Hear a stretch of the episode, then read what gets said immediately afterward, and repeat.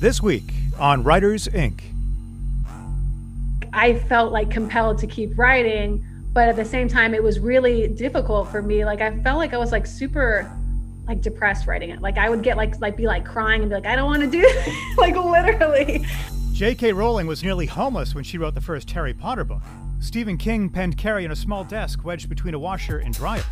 James Patterson worked in advertising and famously crafted the Toys R Us theme song long before becoming an author. Join New York Times bestseller J.D. Barker and indie powerhouses J. Thorn and Zach Bohannon as they pull back the curtain on some of the world's most prolific authors. Where did they start? What is their process? The biggest names in publishing all have origin stories, all have tips and secrets. What does it take to consistently top the bestseller lists and become a household name? Get your notepad out, school's in session. This is Writers Inc. The uh, the house, uh, the Vinny's party house in Arlington sold. So JD, how'd that closing go? I thought about that too when I saw that.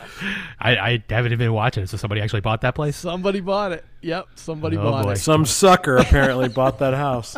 Keep an eye on it. Be on Airbnb in no time. Oh, yeah. I mean, it's uh, you know, it's spring is on its way. People are going to be looking to break out of their COVID uh, cocoons. I think that would have been a great investment. and head over to Texas. Well, Airbnb like reported like record earnings, you know, which was kind of surprising, you know, with COVID and everything going on. Um, but they actually did. A lot of people went on vacation, you know, like COVID, COVID be damned, they hopped in the car and went somewhere anyway. Um, so it makes for an interesting. Like this year, it's probably going to be insane. to That makes sense to me though, because like people, you know, uh, I mean, as we speak, I'm in a cabin that was on Airbnb, and I'm sure a lot of people went, and just because they went on vacation doesn't necessarily mean that they went to, you know, out and did a bunch of stuff. They might have just went and stayed at a house or something secluded. You know, that makes a lot of sense. Actually, their numbers would have been up. Yeah, I honestly I wanted to see those those stats because I, I you know I think a lot of people traveled, but they went to places like where you're at now, where it kind of felt you know slightly remote. You know, like they, they rent they rented the cabin, they rented the house that was off somewhere in the woods, or they rented you know. But I, I'm guessing that's the case, like versus you know the apartments and, and smaller smaller places. But but who knows? But I'm, I'm sure right now, if you know, it looks like COVID's kind of on the you know the way out, um, which means this year, the tail end of this year is probably going to be insane with like everybody that's been you know been cooped up, you know, for like the last two years, just wanting to get out and go somewhere. Gonna be a lot lot of travel happening. So what you're saying is that I just had to get COVID for it to go away. This whole time, I was the solution. You were the last one. Somebody checked off that name on the list, and they're they're packing their bag and they're on their way out now. Yeah, they're just like, okay, we can end COVID now because Zach Bohannon got it. Yep. So, okay, cool. I'll remember that next time we have a pandemic. Hey, are you working? Uh, Is this like a working vacation or is it a vacation vacation? What are you doing? Both. I'm working and like, yeah, I've, I've, uh, I hit, I basically, I just about hit my word count today. And we get off here, I'm gonna do a. I mean, I'm working now. I'm talking to you two Yeah. idiots. So, um, and then when I when I get off here, I'm gonna do a couple other small things, and then uh, I'm gonna take the rest of the day off. So it's it's a little bit of both. Nice. Head, heading over to Dollywood. I don't think I'm going to do that. I thought about going tomorrow, but like I don't know, I because that's one thing I've never done. So, um, but uh, but yeah, I'll, I think I'm just going to probably hang around the cabin because it's the weather here is amazing. It's like in the 60s right now, so I was able to get up and go sit on the patio and read this morning and stuff, and it was it's so the weather's been really cooperative. So Don't look um, at the forecast for tonight then. uh, it, it, may it, it's probably honestly but I, I know in Nashville it's raining and like they're having tornado warnings so I'm sure some of that'll make its way over I'm like three hours from home so um, you know which is really far to go for vacation right JD as, you, as you made fun of me before we started talking on the podcast but uh yeah so I've been fortunate I'm just going to enjoy it and try to get some more work done I'm trying to catch up because of COVID you know I didn't work for several days so now I'm trying to catch up a little bit and uh, this this this uh, trip came at a good time. So thanks to my buddy David for uh, letting me hooking me up with this place for a few days. So Nice. Well, you sound a lot better. So yeah, I feel I feel really good. So I've been coughing some, but I'm I think I'm pretty much uh, pretty much past it. So and I, I feel bulletproof for a little while because I, I feel like I can't get it again pretty quick. So I feel pretty bulletproof. I'm sure some new strain is going to come rolling out. You know, next week it'll be all over the news. You know, Probably. what are you working on this week, JD? Oh, same same old stuff. Um, I was trying to wrap up edits on that that last book, working on something new with Patterson, working on a screenplay, um, just trying trying to stay focused and you know honestly trying not to lose touch with my my general process. Like I'm going through edits on this book, and like one of the steps that I actually skipped this time was was the beta readers. You know, the only people that I've seen this book are my my agents and and some of the people on on that side. Um, and you know, I I think I'm gonna you know it's gonna add probably two or three months before Kristen's gonna be able to take it out, but I think I'm going to just go ahead and do that anyway because um, I really miss like my, one of the biggest things that I always do is I, I, give everybody printed copy and I tell them to highlight any place where they feel like they're skimming, um, and that really helps me when it comes to trimming the fat and just getting the word count down. Um, and I, I, don't have that kind of feedback on, on this particular book, um, but I'm still trying to take some words out. So I, I think I'm gonna I'm gonna try that. Um, I know Kristen is not to be happy, but I, I, I don't want to put it out there if there's there's extra words in there. And you know honestly, it just feels weird putting out a book without going through the beta reader process. You know because things get caught you know, and I'm sure they'll get caught, you know, with the uh, the publisher and stuff. But I, I, I, like that feedback from just you know four or five you know regular readers. What what was making you not go through that process this time? Was it time or? Yeah, it's just it's been rushed. Um, you know, I spent a little bit extra time writing this one. It's a little longer than than what I expected, and like Kristen planned on taking it out, you know, like last year already. Um, but then she came back with some changes she wanted to make, and then my film agent came back with some stuff he wanted to make. Um, and it's one of those things where like I'm writing my current book in the mornings, and then you know depending on how much time is left in my workday, you know I kind of move every you know switch hats and, and jump into this one. And sometimes that might mean five minutes, or sometimes it might mean an hour. Um, but I'm not putting as much time into it as I normally would. And you know now I'm looking at the, the calendar, and you know we're halfway through February already. You, you said something interesting that I don't know if we talked about before, and I mean, we I don't know if we want to go too deep, but like um, what kind of stuff does your film agent look for when they look at a draft for a book that hasn't even been published or sold yet? Uh, just gen- just a general feel like is this going to work better as a feature or as a, a, limited TV series or as you know something with actual se- uh, seasons behind it. Um, budgeting, you know that that comes into play. Um, you know, weird stuff sometimes comes up. You know, like with Broken Thing, that book is, you know, like depending on the print version you've got, it's either 790 pages or 900 pages. Yeah, that's a big book. Yeah, yeah, so like getting getting the people out in Hollywood to read that one has been a challenge. So we had to create, you know, like something that they could actually shop the book with. You know, that basically describes what's going on and you know how a TV show would play out. You know, it's called a lookbook. That's what I was working on last week. Um, so it's more or less like a almost like a PowerPoint presentation about the book. So that was something we had to create huh. Entice some of the people that were interested in it. Um, and you know, those people, you know, like they like that, then they go back and they, they read the book or they listen to the audiobook. Um, you know, so just you got to rope them in. Um, so a lot of stuff like that comes up. Yeah, it's a good reminder. I, I was having this conversation with someone recently, and I said, you know, I think we often forget that reading a book is a big ask. it's a big commitment. Yeah. I mean, regardless of who you are, what the situation is, given the pace of our lives, given what it what it takes, you know, it's it's good to remember that. It's when you ask someone to read something, you are really asking a lot. It's much more uh, it's much more of an ask than just sort of a monetary give. Like buying a book is nothing, but reading it is really a commitment. Yeah, and you know, one of the other things they don't really talk about, it, at least on the Hollywood side, is the, the process. So, like, I got a phone call, I guess about two weeks ago, from somebody that had a meeting with Sony. Um, it, well, was going to have a meeting with Sony, and they wanted to take one of my books in. You know, Broken Thing being that, that particular book. Um, when you go into a meeting like that at the studio, it's basically you, you know, standing at the foot of the table, um, and probably you know five to ten Sony executives and, at the conference table, and you run. You know, that you may have 15, 15, minutes, you may have five minutes, whatever it might be. Um, but you tend to, you know, they, they, they promote a number of different projects. You know, like here's one, here's the next, here's the next, and like if you know they see that they're getting some type of reception, then they, they kind of stick on that that particular title. But like they might present, you know, five to ten different books in that time frame. Um, so you need something that you can put in front of them, whether it's a one pager or you know, in this case, a lookbook. Um, you don't want to drop an 800 page novel, you know, in front of those people and expect them to, you know, to latch onto it. They're going to look at the cover, they're going to flip it over and look at the back, and then they're going to be thinking about what they're going to have for lunch, and they move on. Um, so it's all about about hooking them. Um, so you know, a lot of a lot of weird things come into play that have you know literally nothing to do with the story itself. But you want to you know you want to be able to communicate that story. If you do get somebody hooked, you want to be able to tell them you know it's about you know roughly about this. You know, here's the the characters, they're the main characters. Here's their ages. Um, get those people thinking about who would play those those those characters.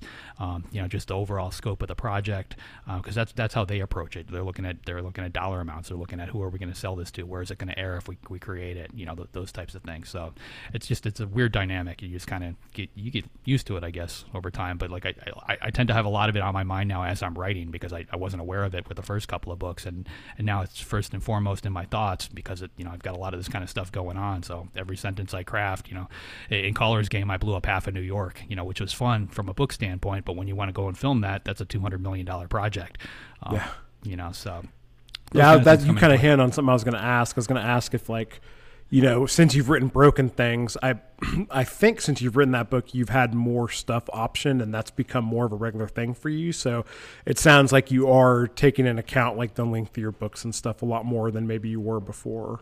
Yeah, and you know the funny thing is like Broken Thing for me as just a viewer, like I think would be probably one of my funnest TV shows. Like that's something I would really like to sit. It, they and would be a watch, but- great television show. Yeah, like it- I mean, it's, it, yeah. it's a tricky pitch. You know, it's it. it is. to- yeah, you know, so but it would be great. Yeah. So Nice. see where it goes. Um, publishing news. I, I I don't know if you guys caught this, but Smashwords and Draft2Digital are merging. yeah, yeah, Yep. Yeah. we saw that. yeah. uh, Yeah, so I, I guess it was inevitable um, at, at some point. Um, you know, Smashwords has they, they haven't really updated in a really long time, and Draft2Digital I think is kind of I wouldn't say steamrolled them, but they've they've really come in hard, and, and a lot of people have transitioned over to them.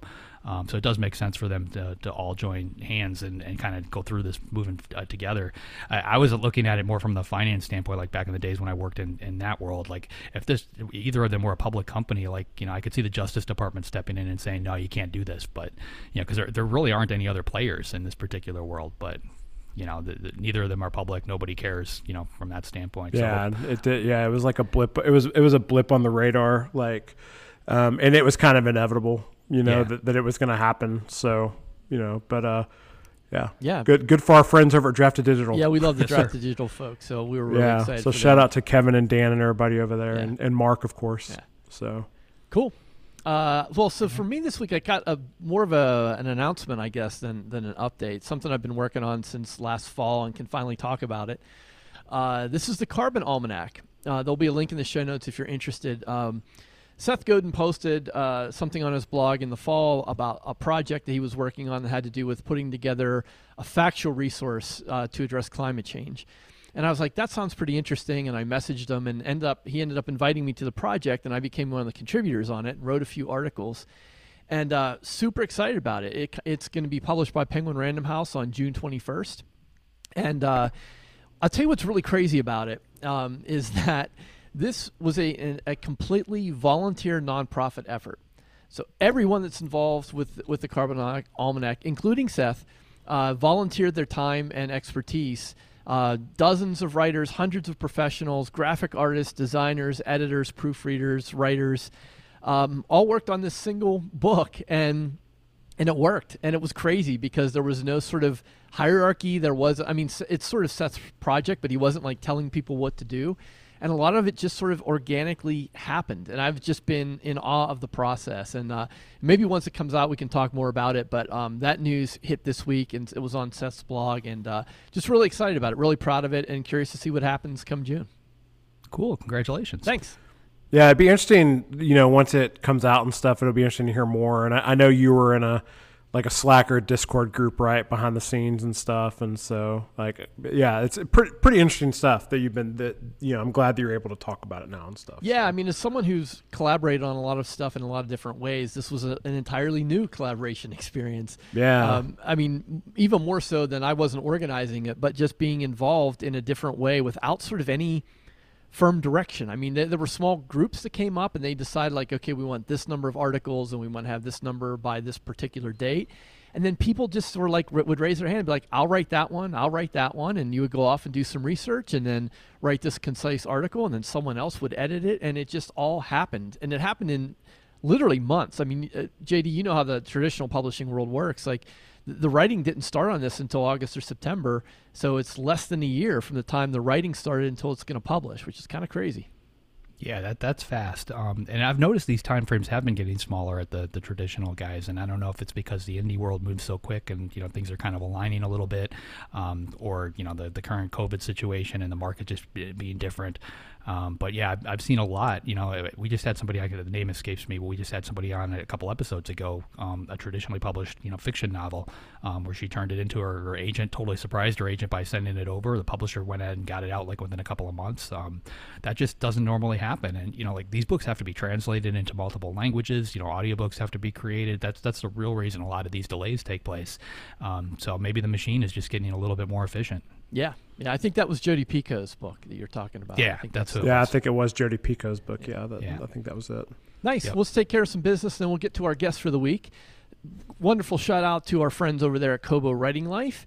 Uh, if you are publishing a book wide, then you've got to go through Kobo Writing Life. You get to set your price. You sell in all kind of different countries and territories throughout the world you get promotional opportunities, and you don't have to be exclusive. So if you don't have an account yet, head on over to KoboWritingLife.com and get started today. Also, want to give a shout out to new patron Carla Haler. Welcome, Carla. Thanks for supporting the show. If you want to become a patron of the podcast, go to patreon.com/slash Writers Inc. Podcast, and you can submit questions for our monthly Q and A episode. All right, so who do we got on the docket this week, JD? Eliza Jane Brazier. Um, she's an, an, author, a screenwriter, a journalist. Uh, her latest book, it's called Good Rich People with Penguin Random House, and it released about a month ago. Um, but here she is, Eliza Jane Brazier. One of your most favorite Fleabag moments. Oh my God, one of my most favorite moments? Any of them. There's so many. Jeez. Um, you know, I really like like the pilot. I think I've read that like a, a ton of times. The first season. I mean, the first season and the second season are so different but you know just like there's like so many like that moment when she has like the job interview and she lifts up her top or like just little things like that that you're like i feel like this is like taken from like real life. Like i love stuff like that where you're kind of like this is so funny and it's just also so at the same time authentic and like kind of you know surprising. But also you're like oh yeah i could totally see you know something like that happening. Oh i totally agree. I mean I, I think phoebe waller-bridge is one of the most underrated writers in in entertainment today I don't know if she's underrated necessarily, like because she is like she's doing like I mean she didn't didn't she do like Bond and then they have her something else huge. Yeah, she was underrated, I should say. season was like bomb, yeah. So yeah, no, she's she's amazing for sure. Like, uh, like I yeah, I wish I could have a, a little bit of that. no, I know you've studied the. Uh, I think you were. I read somewhere you were studying the screenplay, at least of the first season. Were Were there certain things from a writer's perspective that you picked up in there that you're like, "Ooh, I could really use that." For Fleabag. Yeah. God, you know, to be honest, I feel like there's certain there's certain people I think that like can really like inspire me, and then there's certain ones that maybe I can't really do what they're doing, and I felt like her screenplays are, or I guess teleplays are like super um, sparse. Um, and in a way, I feel like that it just didn't, it doesn't really like tap into something that I can do. Like I love them and stuff, but I'm like kind of uh, maybe one day. one day I'll like sort of like be able, but yeah, everyone has kind of like a different voice, I guess. And so I, I don't know. Yeah. Yeah. I can see that. Yeah. And we all have those very aspirational writers, right? We're like, Wish I could write like that. yeah, it's just like there's certain writers that I think like really tap into something you can do, and then there's also ones that maybe don't, and sometimes trying to be like those people can actually make you worse. Yeah. As crazy as that sounds, it's like something that I've kind of realized. Like I'll be influenced by something I love, but it's like, no, girl, you can't do that. Like, yeah. you have to just love it, and you got to stay, you know, doing your thing. do you think it's a matter of like trying to cop a tone or, or, or maybe even subconsciously trying to write in that style?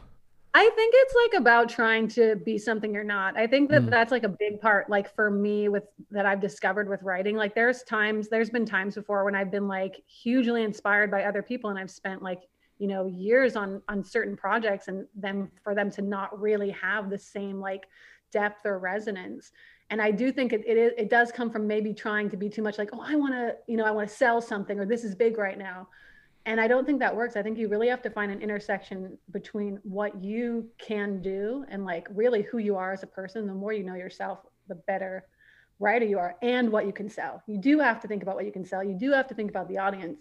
But if you're just thinking about that, then you're going to write stuff that's really soulless and people will be able to tell. Yeah. How did you find your voice? Um, I mean, I think it's just been like a process. I think it's for me like the bit the things that I think resonate the most um, for me when I am trying to like sort of sell a project are things that have like some kind of basis in um, my own experiences. So like, you know, uh, if I disappear was like talking about like what it's like being sort of like a single woman in America. Um, good rich people, it, a lot of it is inspired by my own experiences living below the poverty line and kind of like coming out of that um, and also interacting with extremely wealthy people. And I feel like the more that I like tap into like my own experiences, the stronger writer I am. But again, at the same time, you do have to think about the audience. It can't just be like this self-centered, like I'm writing for therapy. yeah, well, uh, uh, let's talk about your new book, "Good Rich People." Depending on when you're listening, has just come out. Uh, I don't want to. I don't want to give too much away. So maybe you could tell us a little bit about Lila and Demi and sort of the dynamic between those two characters. So yeah, it's basically um, kind of like the setup is that there's sort of one character who is struggling like with uh, homelessness, and like I said, like that kind of was like inspired by my own experiences. And then there's another, so that's Demi, the Demi character, right? And then there's Lila, who is living in like extreme wealth. Um, and so we sort of they both are kind of dissatisfied with their lives, I guess, for different reasons, and they and they want more. Um, and Lila's husband and her mother-in-law are like just extremely let's say like really crazy. And they like to play games with people who um, are like self-made people. So they invite people to live in their guest house and then they basically like set about to like ruin their lives um, and just sort of basically, I guess, by kind of coincidence and tragedy, Demi ends up in the guest house and she's the target of their game and she has her own reasons for for not wanting to to um, give up this sort of like new life. Like even though she, they and then they have their i guess reasons for for sort of like wanting to destroy her. Um so it's yeah like this whole sort of game that plays out and just gets like crazier and crazier till the end, which we won't spoil. and, the, and then what happens is no. uh, what about uh, how much of how, how much of you is in Demi? Like, can you can you talk about like where some of that came from? Sorry, what was the question? Um, how much of you is in Demi? Like, where uh, did that come from? Well, I mean, I guess I feel like I should be careful because she does some pretty bad things in the book. it's not like that much. Um, but like when I talk about like her backstory and stuff, that's all like based on like everything that like sort of like happens to her is not is like a fictionalized version of reality. Mm-hmm. I think there's like I didn't really think about it this way, I guess, until later. But so when I wrote this book, I was living in um, Beachwood Canyon in Hollywood and I was living in a duplex and I was like in this downstairs like dark apartment and then upstairs was like this uh, very successful couple and um, so in a way like the whole story of demi is kind of like my own story because it's like her backstory is my story and i was like living that was the nicest place i had ever lived but when i was living there I remember like I would have people, for example, that I worked with in Hollywood, like come to that house and be like, oh, this place is creepy. This place is weird. And I was like, what? Like, I was like, this is the nicest place I've ever lived. Like, this has one bedroom, you know, like full bedroom. Hello. Well, yeah, I've like never had a one bedroom before, you know, like just me or whatever. And yeah, so it just kind of makes you realize that, like, no matter sort of how much you ascend, and like to me, it was a huge ascension, you know, to come from like, you know, having sort of not a lot to having more than I would have made in my lifetime, you know. Um, yeah, but it's still like for a lot of people wasn't enough. People are so friggin' snobby. so yeah, like it's a lot of it is inspired by my, I guess my own like frustration and also like my own sort of journey in a way, and just like, you know, having more money and trying to figure out like how can you be a good person, you know? I don't know. It's just it's crazy. You don't play this card, but how did you of how did you steer around the class warfare idea that that maybe sort of be could be interpreted that way. What does it mean, uh, class warfare idea? Uh, well, this idea about like you know pitting the uh, the less fortunate against the the ultra wealthy, you know, just is a g- very general stereotype. Yeah, how did I steer around that? I mean, um, I feel like just like by trying to like make the characters as layered as possible. I mean, I don't think that, that it's necessarily uh, it's more about their journeys than it is necessarily, I guess, about like destroy destroying each other. right. Know? Yeah, you personalized it. Yeah. Yeah. How was the how was the process for Good Rich People different than uh, If I Disappear, or was it? Well, I mean, yeah, it's always different. So, like when I wrote If I Disappear, I was working like six to seven days a week at this like horse stable. I was doing like uh, summer horse camps and stuff. So that was like hard in a way because it's like I would have to wake up at like five and like work for an hour and for some, I mean, I have gotten to the point now where I, I, do enjoy writing. I didn't at that time, but I still want to do it because for me, it like represented like hope in my future, you know, because like obviously I was at that time, I was living in LA and I'm working like a job that paid like less than minimum wage. Um, you know, so it's like I felt like compelled to keep writing, but at the same time, it was really difficult for me. Like I felt like I was like super like depressed writing it. Like I would get like like be like crying and be like, I don't want to do like literally.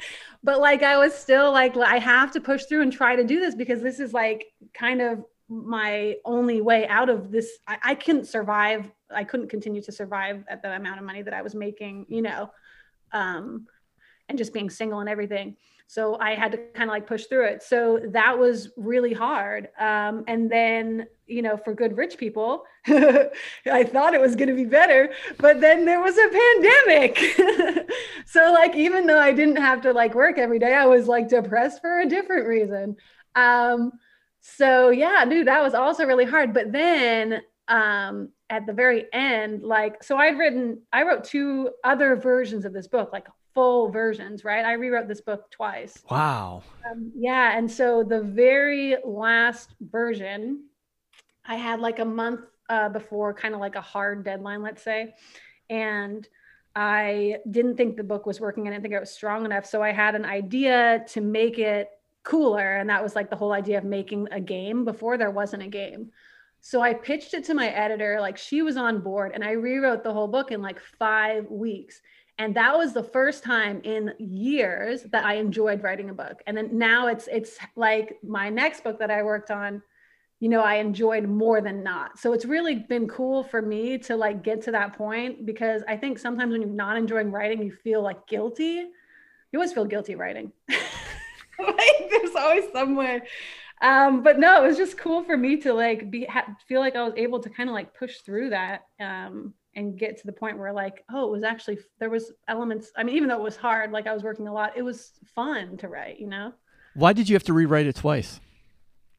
Um you know it was really i just felt like it wasn't strong enough. I think initially it's also hard if you're dealing with something that's so personal it's hard not to like get bogged down by it. So i felt like the first two versions it was kind of like more depressing it just didn't feel like it had like uh like that kind of like drive and like a goal for the characters. Um and so i think like putting the whole game element really helped. And then also like making it more humorous. It wasn't originally like i thought of the final version as like a black comedy. That wasn't originally the tone. And i felt like that kind of just helped because it made it more fun for me to write and it's more entertaining like it's more like over the top. Like i literally took everything that was in the book before and i like just turned it up to 11 you know what i mean? Like before it was like they went paintballing. Like that was literally what happened. And i was like no what if well i guess i don't spoil alert but but i just like took all those little elements and like was like how can i make this like the biggest possible you know version, I guess. I love that. I love that idea of just amping it up, like right, just as turn it to 11 as high as it can go, and and yeah. really exaggerating it. Uh, th- this is a question that only writers will understand. W- when you say you rewrote it, did you revise your manuscript or did you rewrite it like from scratch? I like totally rewrote it. Wow. The only chapter that like stayed from um, the beginning is probably like the like a couple of pages that were like Demi's backstory because I kept that because like I said that was kind of like inspired by reality but literally yeah like every word. I mean there's some elements like not to like get like to but there's some elements of the structure like i'm going to be working on like the tv show and there's some elements of the structure like in the middle that i will probably change but that kind of were there because i had already built that framework. So like there's certain things that happen that it's like you're kind of like oh that's weird but sometimes that can be kind of cool because it's unexpected. Um but yeah it's like in a way i had like this kind of framework that I built it on top of, but every scene was different. I see. Do you do revisions when you write? What does it mean? Uh, so, like, like, do you do you write a first draft and then go back over it, or are you one of those writers who like you write the first draft and it's pretty solid? I mean, I try to like force myself through, and then if I get lost, I will go back. I do write like pretty clean first drafts, but I would say that that can actually sometimes be a negative because if you're writing like a it doesn't you don't have as much time to like develop stuff. So it's something can appear to be done to me. I'll be reading it back and i'll be like oh this sounds done. But really like you don't necessarily have like the development of like character or plot underneath. You know what i mean? Like so it can appear to be done because it's so clean. Like it's not messy. Like i can hand this in. But really um it's just surface you know? So i have to be like kind of careful with it that's why I end up, I think, rewriting stuff more often than I end up like, um, I don't know, reworking stuff. Right. Because it's like, it's not the, the problem isn't, I guess, how it's written. It's like what is written. When you're rewriting, do you have the old manuscript in front of you and you're like reading it and then typing, or is it completely out of sight and you're just typing? Uh, usually I have to, I don't even look at it. Yeah. Wow. Because okay. It's like when I'm talking about rewriting, like I'm literally, uh, yeah, like talking about like this, the whole thing, because I find that there's, for me, it's like, it can be, I think that you can, and I, you know, people say this, like you can be like, your story can be killed by a good scene just as easily as a bad one. And a lot of times it's the stuff that we want to hang on to. And that's kind of probably what also made the first versions not so good because it was like I was trying to cling to an outline I had given my editor and I was trying to like cling to like, oh, she said she liked this scene, so I need to make, and that can like kill you. I've had that with scripts too, where people were like, oh, we like this ending, and I'm like, no, because I, if I do that ending, the whole thing, I can't make it work. I mean, maybe someone could, but you know, so that can, I think for me, it's like it's like just throw everything out, you know. Do you start with a blank page or do you plan ahead of time? Um, yeah, a blank, pretty much a blank page. Usually I'll just start with like like an I, will get like an op- like the opening I'll have the opening scene in my mind. And then like I'll I'll try to say like, okay, I'm working toward like I'll just divide it into like quadrants, right? Because it's like we all know that sort of story, save the cat kind of story structure, right? so you're like, okay, so although usually I think the catalyst has to happen like super early now. Um, but like at least I know like I'm working towards this, something like this at the mid at the midpoint, you know, and then just kind of like keep going. What do, and what does that process look like for you? Are are you in a cafe? Are you on a laptop? Are you handwriting? Like, what do you? What's your writing process? I wish it's literally like you're looking at it. Well, podcast. Um, I, you know, I just wake up in the morning, do like my. I have a horse in my backyard. I do all my chores, and I just sit down on my computer for like three hours and just like write. Did it? Did it? The sitting on my couch, um, and then yeah, then I go ride my horse and I come back and write some more. Do you have any sort of uh, word count targets or pages per day or anything that you're shooting for? I mean, I guess I do, but that can also, I feel like, again, that's like something that can become a problem. I think for if you can write super fast, it depends on the person, I guess. But like, I'll try to hit like, say, 3,000 words a day just because it's like so that I um, can get something done but it's like i think that can be sometimes bad to be obsessed with like uh, word counts because you'll end up pushing past a point where you're lost and you'll keep going because you're like i have to hit that target. And if you if you you know go past the point of being lost and you just get more lost and then you end up having to go back and rewrite the whole thing. So i try to just be like i feel like the more that i've written the more like i've become aware when i need to stop you know, and it maybe it isn't necessarily where um, I like want to, you know, it isn't how many words I want to write, you know, but it's like becoming just more aware of when I know that I'm I'm forcing it or faking it or when I'm kind of lost or not into it anymore. It, it sounds like though you're you sit down every day though, regardless of what the output is. I mean, it depends. I, I take time off. I that's another thing that I've learned. It's like if you can, it's not always option, but you know, I think that it's really easy to get so focused on like just like keep on. It's a hard job because it's like you're your own boss and you're writing stuff potentially that you wouldn't even sell. So like I could sit down right now and like write an adult book for nobody because I can't sell it. Um, you know what I mean? So I think it's important to take time off. Like I think for me, I guess it depends on the person. Some people just like to work all the time. But I I am a very I get hyper focused on stuff and I get obsessive and so when I am writing, like I don't go, I mean, obviously COVID anyway, but like I don't go out and see people. Like I don't do anything, like everything is focused on that. And so I try, try to not do that all the time and get obsessed about something else because it just, it consumes my whole life. was there a moment or, or, or maybe when did you feel like you could really make a go at this when, when did you feel like okay i, I kind of know what i'm doing now I still don't. Man, it's hard. Like this is it's a hard kind of job because you're like, you know, it's like a gig gig economy. I don't know. It's you know, I don't think I ever feel that way. That's like the hard thing. It's really hard to like make plans for the future because I'm a very um have a probably negative view. I don't know.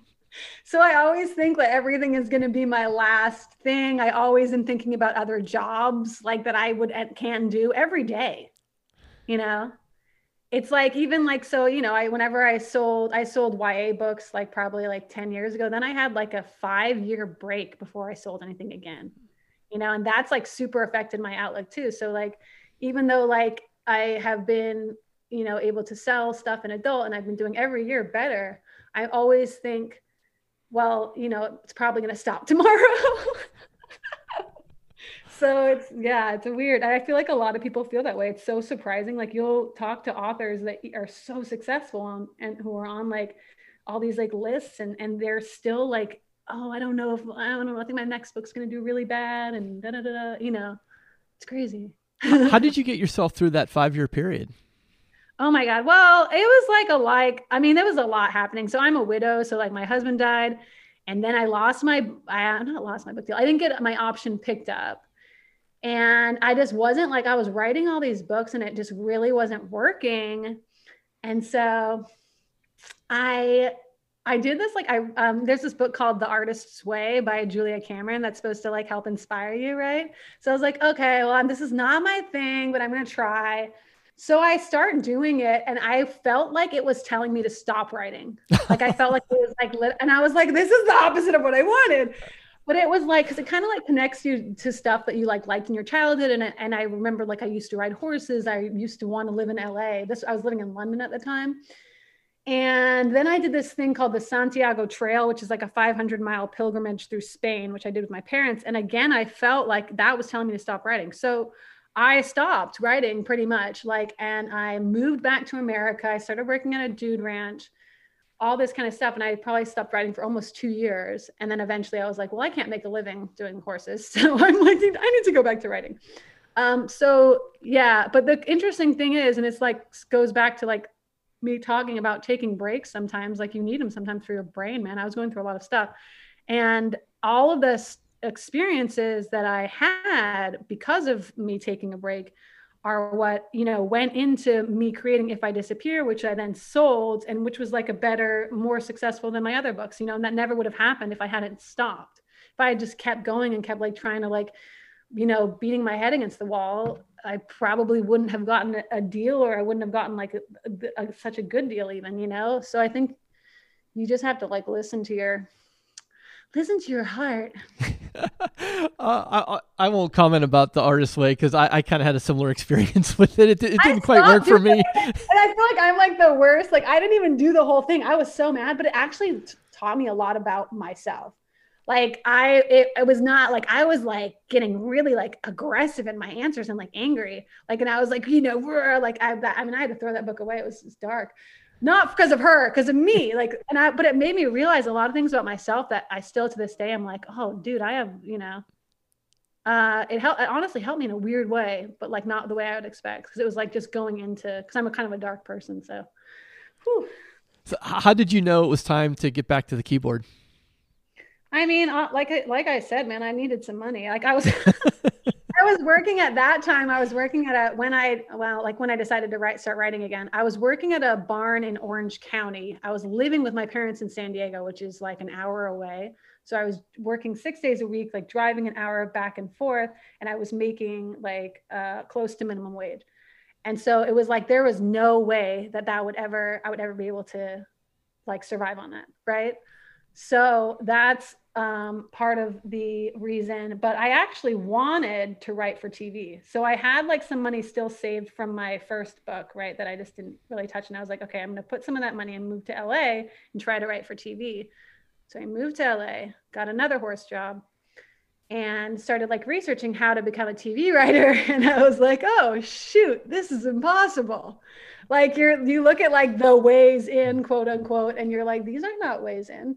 Like it's just like a really uh, you know, difficult. So I had this idea, which became if I disappear, which was the whole like, oh, what if a podcast, true crime podcast host disappeared? Right. Which I think is a cool hook. I was like, oh, that's a great hook, right? but I oh, I couldn't sell it as a TV show because that's there's no way into that industry. So I was like, well, I've sold a book before, so let me try to write this as a book, which I did. And then I sold it, and then I sold it as a TV show with me attached writing it. What a who could imagine? is, is that your approach moving forward as far as TV goes? Are you going to write the books first and then try and sell those rights? Well, yeah, I already sold. I just closed on a deal I'm probably not allowed to talk about for good rich people with me writing.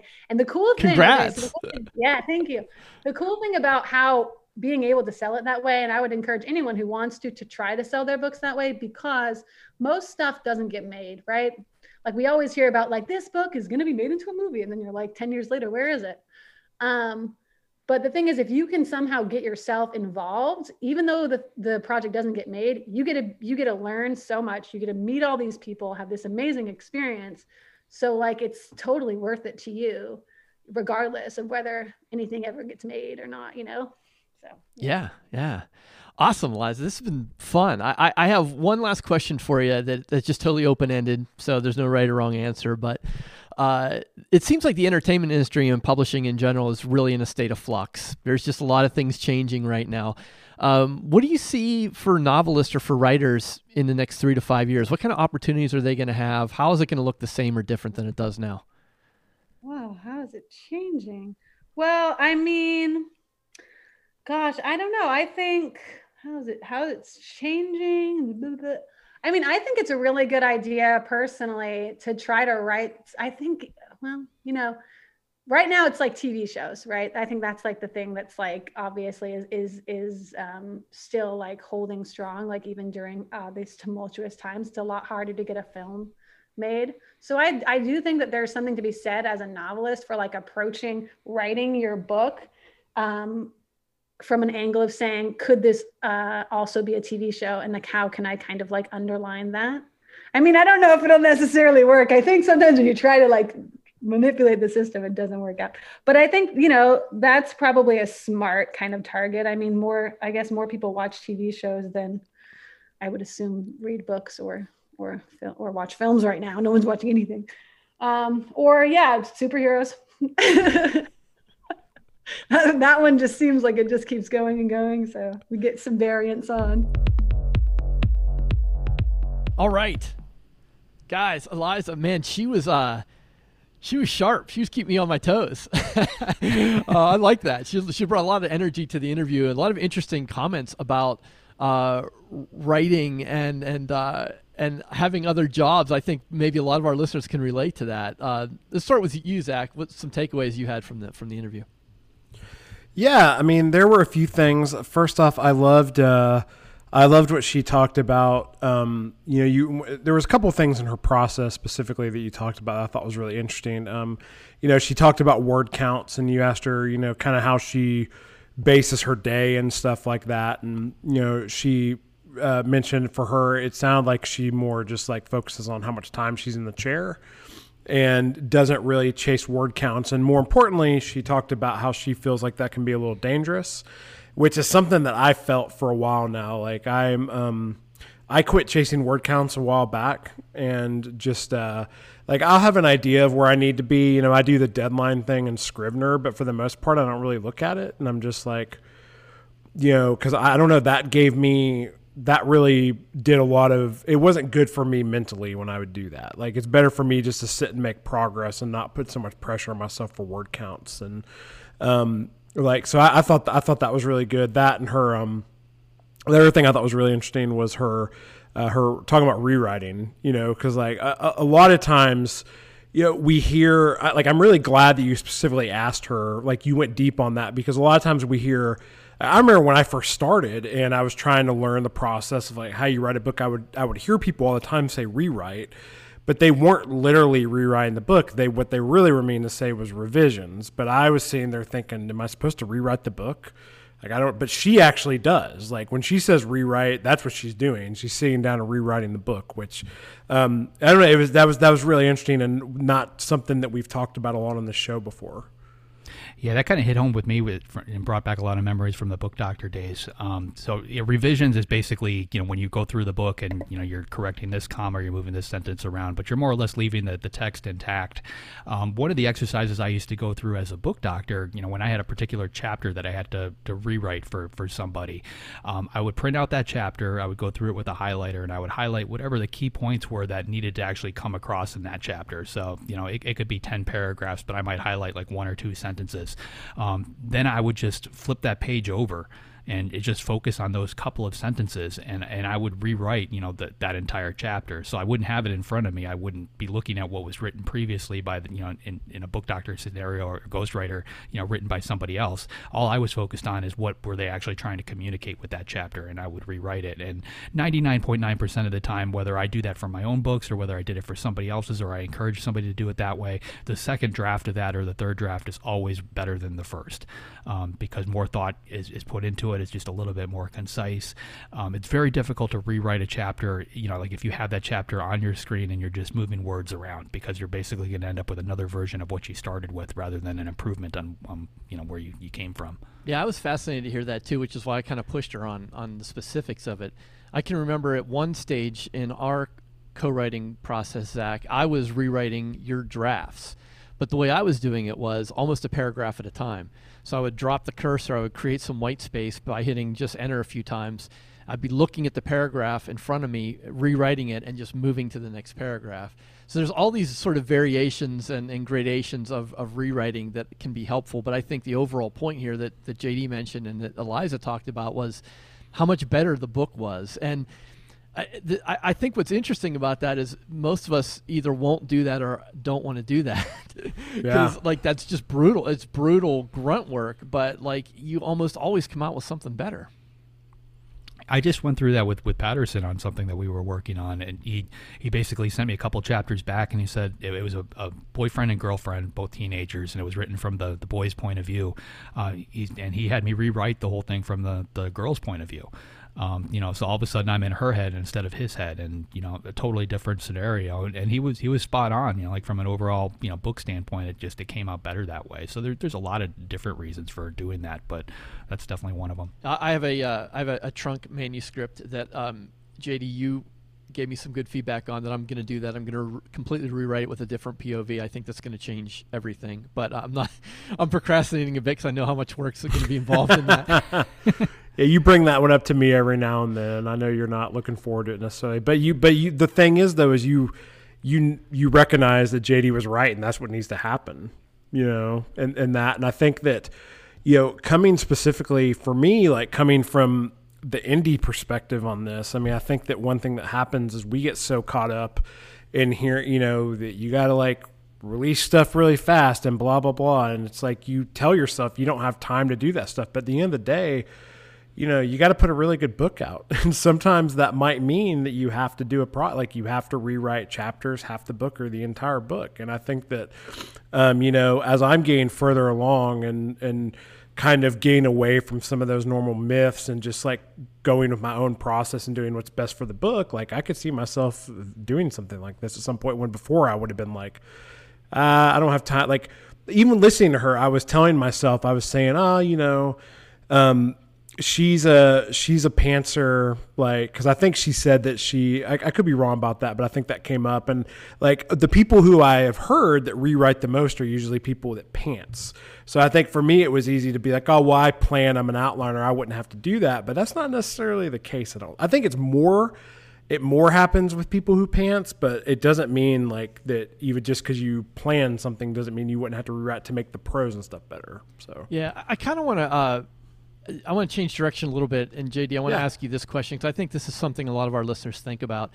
Uh, Eliza, I think she didn't say this explicitly, but I think she kind of recognized that if she wanted to get into t- television writing or screenwriting, that LA was important. It was important for her to be there. She talked about her apartment not being like, you know, the greatest, but like she she was sort of in the town where the industry happens. What are your thoughts on that? Uh, it's 100% correct. I mean, I've, I've got a friend of mine um, that I've known since college, and she's a, a producer out there. Um, you know, just to give you an example, like she was sitting at a, in a restaurant having lunch with, with somebody that she had worked with before, another producer. Um, Michael Douglas was sitting like three or four table, tables over. Um, they had an idea, you know, that kind of related to something that Michael Douglas, you know, could have been a part of or, or sort of fit his, his personality. So they, they waved him over. The one guy knew him, brought him over to the table, communicated the idea. Douglas, you know, raised his hand, brought over somebody else that was also in the same restaurant, and by the time they were done, they had pieced together um, what became the Kominsky Method, you know, which was a show that was on Netflix. Oh um, wow! You know, so like, and none of those people walked into that particular restaurant expecting that to happen, but they walked out with a, a show that aired on Netflix for a number of seasons and, and won a bunch of awards. Um, you know, so you, you can you can definitely break into that world from a distance, but it, it helps to, to be right there. Um, from a writer standpoint, you know, one of the things that she had mentioned, you know, as far as writing her own screenplays, that's huge if you can you can do it because you know there's there's certain pieces you have to line up in order to have a TV show. You you need a, the, the the biggest player is, is actually somebody called a showrunner, um, which a lot of people don't you know really hear that term, but it, it's basically like the you know the puppet master, the person who kind of wrangles everybody else, um, but they keep everything on track. But you need a showrunner, you need a director, you need a head writer, um, and if, if you're lucky, you need a, a, star. And and those are the kind of components. Like if you get two or three of those together, it, it's very easy to rope in the the other ones. Um, so if you're approaching that table and you've got your book and you're able to write the screenplay, you're already you know eliminating a couple of those those things and taking some of the, the difficult pieces off the table, which get you that much closer to the finish line. Um, so it's, it's very helpful if, if you can you know switch hats. It's it's very difficult to write a screenplay if you're used to writing a novel or, or vice versa. You know if you're used to working out in Hollywood on scripts, trying to turn a script into a, a book is, is very difficult too. Is the formal title showrunner is that the executive producer, the EP? No, it's, it's, it's a totally different person. Okay. Um, okay. Most executive producers are people like me. Um, so like I'm an executive producer on every one of my projects, and it, it, basically means that you know in my case, like it was based on IP that I created, so I kind of have a, a, slightly bigger role, um, you know, and a slightly bigger paycheck, um, and I've got a say in the, the various you know elements and things that happen in the show. Um, but but that's it, and and a lot of those people tend to be the people who kind of brought it together. So if you watch the opening credits, which I, I watch a ton of credits now, which I never did before, just kind of watching the names to see if you know who's who's you know I, I see it in you know random places, um, but you know those are the people that you know basically got everybody organized. You know, so if you think about my friend at the the lunch, you know, like the people that were sitting at the table with her, you know, wrangling those people in, they're most likely all the executive producers on on that particular show. Yeah, that's kind of what you are for this podcast. like you're the executive producer, Jay's the showrunner, and I'm like the grip. so you're, you're running no, the, but it's, the food truck over in the corner. It, what you said too is really interesting too about um, you know like being where the action is pretty much. I mean that that makes a ton of sense. I mean I could see like the scenario you talked about of Michael Douglas like that's probably not going to happen in Missoula, Montana, you know, no. but like it's and, and I see that living in Nashville. Like living in Nashville, I mean there's a reason that you know so many musicians move here and they're willing to basically play for nothing down on Broadway because you know they're hoping that they you know run into you know Keith Urban or you know and Dierks Bentley or any like country star you want to think of or some big producer or something like when they're out at the bar you know because they can run in these people and that's where you know they get their opportunities and stuff. So that that makes a ton of sense too so. Yep. one of the other things she touched on is um, you know, trying to write like someone else can make you worse Um, I to- mm. totally agree with that, and, and I think most writers kind of start out that way. I think when we first, you know, sit down to write our first book, we tend to emulate whoever it is we read a lot, um, and I, you know, that's where you, you hear, you know, where you have to write like five hundred thousand words or a million words. I, I, I think that really comes into play in this. I think, you know, roughly the half million mark is when you actually find your own voice and, and stop sounding like whoever it is you read all the time. Um, I, I, think that's important. Um, depending on what you're doing, I mean, back when I, you know, like when I wrote uh, Dracul for Bram Stoker's family, you know, we incorporated a lot of Bram's original notes in that that book. So like, I purposely had to emulate them. Um, so in order to do that, I listened to Dracula, the audiobook, on a constant repeat, uh, repeat during the entire writing process, and you know, I did nothing but read Bram Stoker material uh, just to get his cadence in my head. So you can you can force the issue too. And if you want to work as a ghostwriter, I used to have to do that all the time. You know, I, I would because I was finishing novels for people that had started them. You know, you can't switch voices halfway through. You have to sound the same. Um, so that you know, if you want to get into that world, that's something that you want to practice a little bit. You were sleeping in a box of dirt down in your basement, and I was about to ask if yeah, it didn't get quite that bad. No.